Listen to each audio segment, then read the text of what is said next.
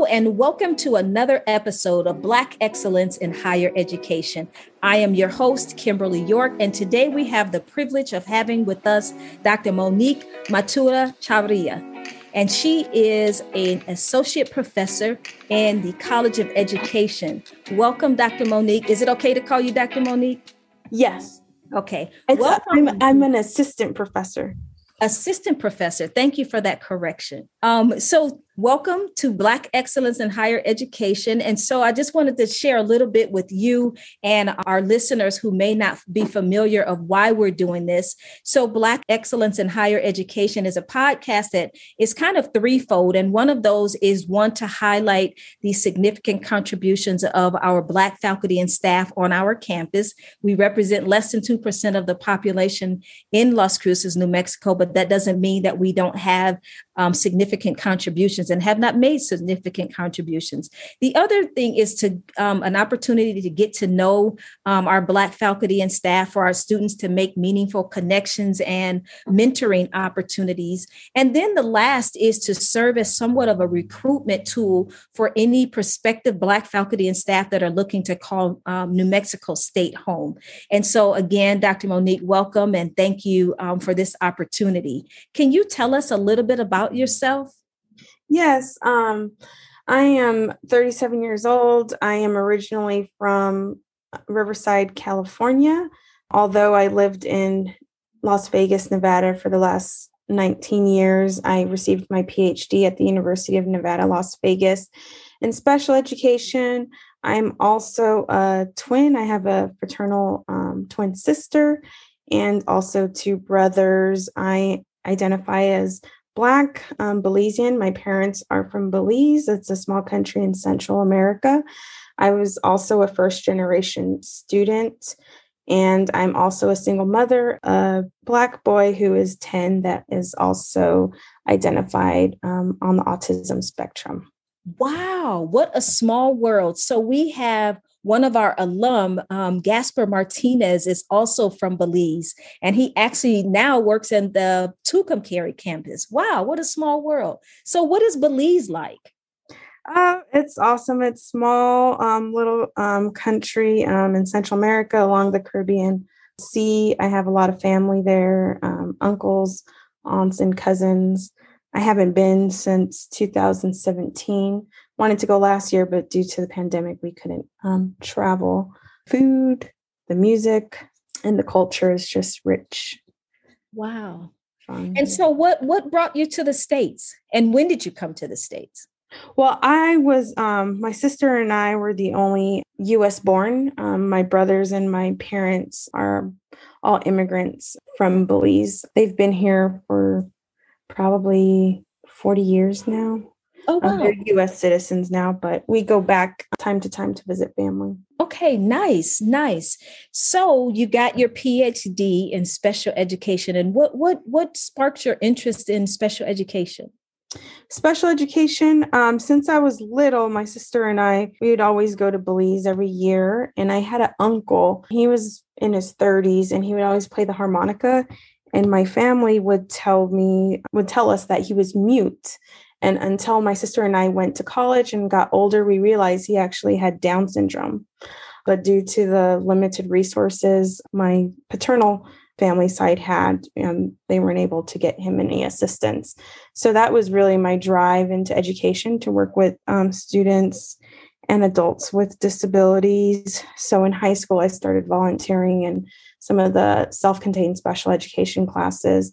And then in college, I majored in education as well, and also worked with Nevada Early Intervention Services for a few years, where I serviced um, families who had children um, with disabilities. So my um, passion really came from my professional experience, and then also my lived experience of having a child with autism. Oh, wow. Nice. Nice. Thank you for sharing. Um, I have um, I have a half sister that also um, has um, learning challenges. And so I identify with your passion. So thank you for that, because that's um, a labor, a labor of love for you. But it's also a very unique skill set that a lot of people don't have. So thank you for that. Along the spectrum, again, of like telling us about yourself, do you have a favorite quote or life philosophy that you live by? Yes, I have um, two favorite quote, quotes, but the one I'll, I guess, discuss is the one that resonates with me that's related to education. And it's from bell hooks, from the book Teaching to Transgress, where she states the classroom remains the most radical space of possibility in the academy. Um, and when I read that book, um, Teaching to Transgress, in my PhD program, um, it just really resonated with me that as educators, the classroom is where we can really make change um, and influence pre-service teachers going into the classroom, working with all students and students from underrepresented backgrounds to ensure that they receive equitable um, education and that teachers are inclusive Um, to their backgrounds and their needs and their culture. Yes, absolutely. I definitely um, agree with that. And I wanted to just kind of share it if you weren't aware. So New Mexico has just uh, recently unanimously passed the Black Education Act. And I had the privilege of serving on New Mexico Representative Cheryl Stapleton's Black Education Committee, who was instrumental in getting this passed. And so I wanted to hear from you from one, your personal perspective of a mother um, with a child who identifies as being on the autism spectrum, but also as an educator about what you feel is the significance of such an act that will guarantee that curriculum is more culturally um, sensitive to our Black students, um, making sure that the unaf- unfair treatment of Black students, especially students that have learning challenges or may have uh, behavioral health and behavioral needs, and, and training. So what would you say is the significance of this? I just learned about the Black Education Act that was passed in New Mexico, so I kind of reviewed it, but I can speak of just my knowledge and background with my research, just knowing how Black students are overrepresented in special ed, suspension, expulsion. So I think this new Black Education Act for New Mexico, great. And hopefully there are new initiatives um, that are created and placed within this K through twelve school settings to ensure that um, Black students aren't being disproportionately represented, that they're providing them the supports um, to stay within the classrooms, um, that the curriculum meets their needs. I know representation really matters, so it's really important to recruit teachers that look like our students as well. Also, looking at parent engagement is really important. So really trying to create some initiatives on engaging parents in the school by meeting their needs, teachers being more aware of, you know, the cultural um, norms of Black families and Black students in order to incorporate it in their teaching practices. Yes. Thank you. Thank you for weighing in on that. I think that that is important. And you hit on something that I think is very key, um, which is parent engagement. And I think that sometimes there are cultural barriers that aren't often understood about um, the needs of Black students and or Black families, as you um, alluded to, that make that cause certain judgments to be passed on Black parents in terms of why or why they are not engaged. And so thank you for sharing that. I know that Representative Stapleton will be doing some listening sessions throughout the state, and I would love to make sure that your voice is heard and make that connection so that you can share both your personal as well as your professional experience. Along the same lines, I know that you You are the new faculty fellow for our Sankofa Living Learning Cultural Community. Can you share a little bit of information about that and your role and what you see the significance of the Black of the Sankofa L L C is for students of color on our campus? Yes, I'm uh, the new faculty fellow for the Sankofa L L C on campus. There's currently seven students that I'm working with. I find it really key to have this type of environment for the students, very inclusive. I think it will give them a really enriching experience at New Mexico State University and hopefully continue their education from a bachelor's to a master's. I feel it's really important to have a faculty fellow because mentorship is really key, especially for students from underrepresented backgrounds. I know I really value um, mentorship. It was really key and pivotal in my um, experience as a student. Um, and so my hopes are to really create a lot of activities, scholarly and both social, so that the students can network um, with other faculty and students at New Mexico State and also around the U S at different um, universities. So I'd like to do some hopeful research projects with them um, where they can engage in presentations at some national conferences so they can experience that and really prepare them for uh, graduates, uh, graduate school, because some of them have expressed that. So I'm really there to meet their needs. Also created a book club that we'll be reading some books together. The first one that we're going to be diving into is by Angela Davis, Freedom is a Constant Struggle.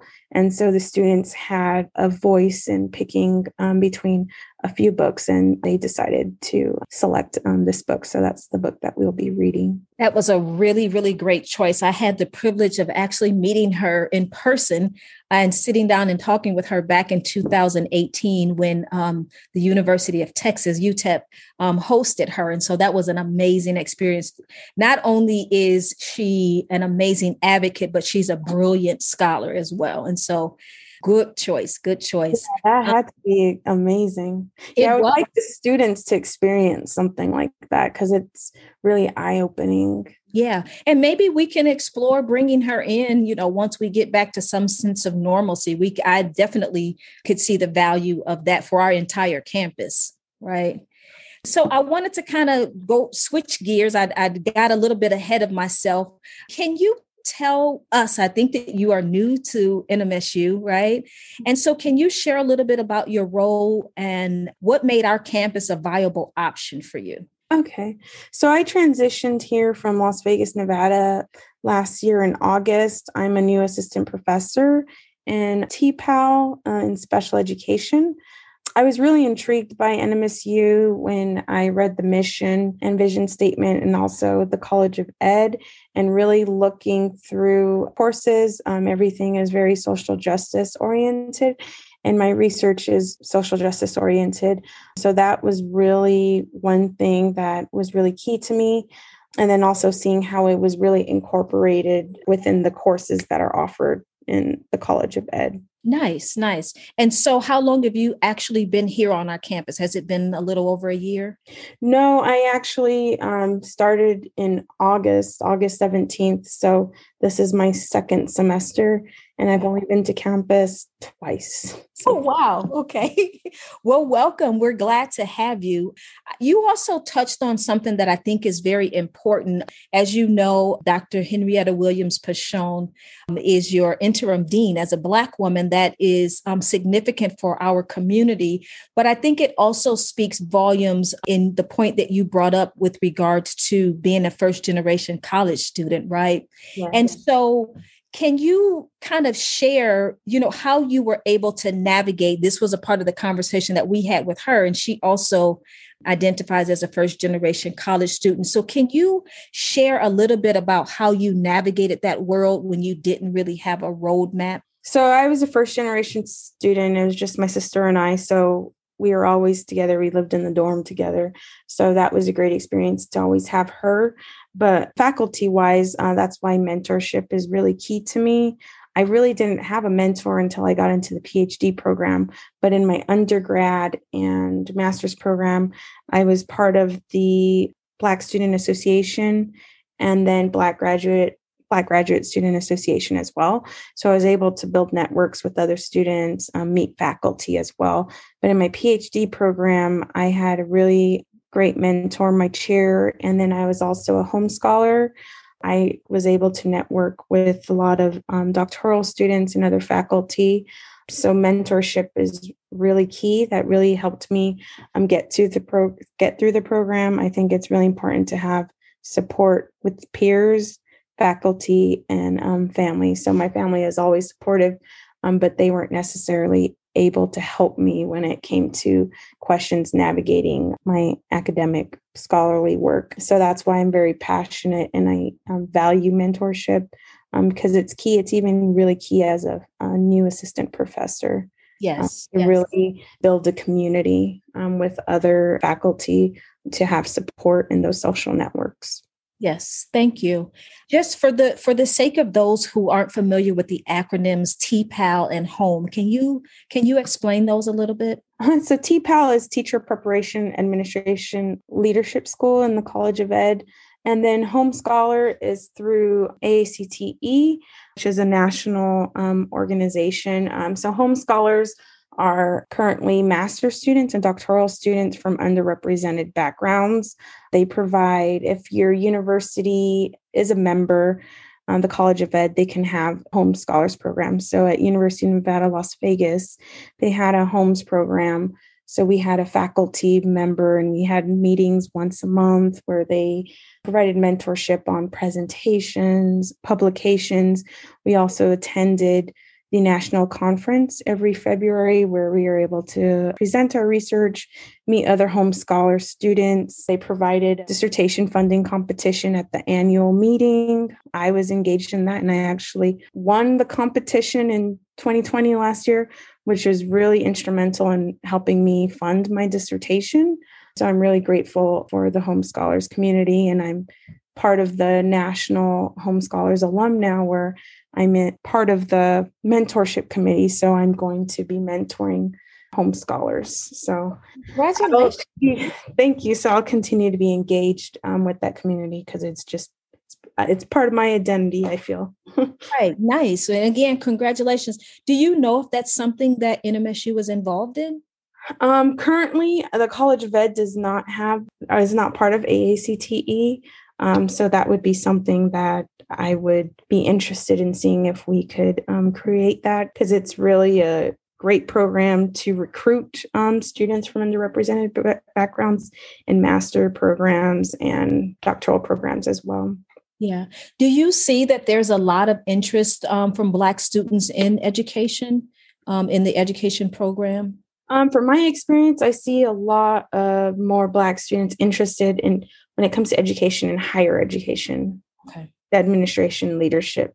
I know that the um, director, Brandi Stone, um, she is the director of the African-American Student uh, Program over at U N M. She's going to be joining us in the fall. So that's pretty exciting. Okay. And in the higher ed leadership program as well. So oh, hopefully. Nice. Yeah, hopefully you'll get to meet her and become one of her mentors. So I wanted to go ahead and transition a little bit and asking you um, a little bit about, you know, thinking about your experience as a new faculty on our campus. You know that we are in the throes of hiring um, our first V P of Diversity, Equity, and Inclusion. And as a new employee, how do you see this person's role supporting Black faculty and staff? Uh, well, I think it's great that N M S U will be hiring a V P of Diversity, Equity, and Inclusion. Um, I think it would be great if there are initiatives um, to recruit more faculty of color, um, provide mentorship for our students of color as well, to ensure all students have um, equitable experiences um, and the supports and resources um, that are needed at N M S U to be successful in their programs. Thank you for that. And um, similarly, what would you say um, Black programs? I know that before we officially started, you kind of talked about the community, um, the sense of a need for, um, you know, a supportive Black community here in Las Cruces and on our campus. What kinds of things would you say, activities, act- events, programs, or whatever, what, what can Black programs do to better serve and support you as a Black faculty and staff, as well as someone who works with our students? I think Black programs um, to support students and faculty both. I know it's really difficult with the pandemic, so probably post-pandemic is provide some activities um, during the semester, maybe at the beginning of the semester, have a kind of network meeting session where students can meet other faculty of color, kind of like a speed dating thing where you can, you can talk about your interests and hobbies, um, and then provide different programming during the semester. Maybe I know at U N L V we did this. I was part of the Black Student Graduate Student Association. We did a survey to survey the Black graduate students to see what they needed, um, what supports they needed, and so that was helpful with us planning our semester programming. So I think probably starting with a survey to see what the students at N M S U need, and then planning some programming around there. So maybe guest lectures or anything they need academically. Also, like maybe holding a conference where guest speakers could come in and speak about various things about Black culture research. I think it's really engaging and enlightening to um, students and faculty as well. Yes. Thank you for that. And so just to update you, so pre-pandemic, um, every February, our Black Student Association, in collaboration with Black programs, we do host the Black by Southwest Conference. And so, and it does exactly what you just described, but because of COVID, of course, we had to kind of cancel that. And so we, when I came into this position as interim director, I did some listening sessions with students, and we will continue to do that. In fact, the team and I, we were just yesterday coming up with a kind of an end of the year semester survey to kind of see, you know, how we are gauging, you know, to gauge where we fell on the spectrum of what they needed and, you know, how we met those needs and what we can do going forward. So you can be expecting to receive one of those surveys. And then I'm sure that you are already familiar with our Success Through Sisterhood that we started for Black faculty and staff and students to serve as a mentoring component of Black programs. And so we are, as you know, have uh, launched our first book club. And so that's really exciting. And so we will continue to get feedback from our faculty and staff, as well as our students, because we optimally want to be able to support our community as best as we can on our campus. The one thing I will tell you that I'm really proud about is that for me personally, uh, is that I have grown in my awareness about the needs, the intersectionality of the needs of our students that identify as maybe Afro-Latina or, or Black and white, however, but just the multi um, facets that I'm learning about how to support those needs, because oftentimes our students that have dual identities kind of get left out of the conversation. And so I've been very intentional about one, learning, but also about being very inclusive in our approach um, and kind of dismantling the notion that Black programs only serves Black students. And so I think that that has been a bright spot for us um, with regards to serving our students. And we will continue to use these platforms, you know, getting the feedback from uh, faculty and staff to make sure that we are on target with making sure that we're inputting, not just listening, but actually initializing um, some of your feedback. So thank you for that. We are going to be in the fall having a, a meet and greet, but I like your um, notion of the speed dating thing. I like that. So if you don't mind helping us with that, we would love to have you involved with that. Yes, I'd love to assist. Okay. All right. Perfect. Well, we are coming around to the close of this. Again, I want to thank you. Um, I just have a couple more quick things for you. Actually, a fun. I know that you mentioned that you are a twin. Are there any other fun or exciting facts about you that we may not know? I like to travel. I like to dance to reggae, bachata, and merengue with my family and friends. So those are some fun facts. Oh, nice. About it. Nice. I like that. So we have the one thing that I have learned out of all of this is that we have a very, very musically talented pool of Black faculty and staff. Doctor Turner plays instruments. Uh, I think that Doctor Van Deen, who's the director of financial aid, she also plays an instrument.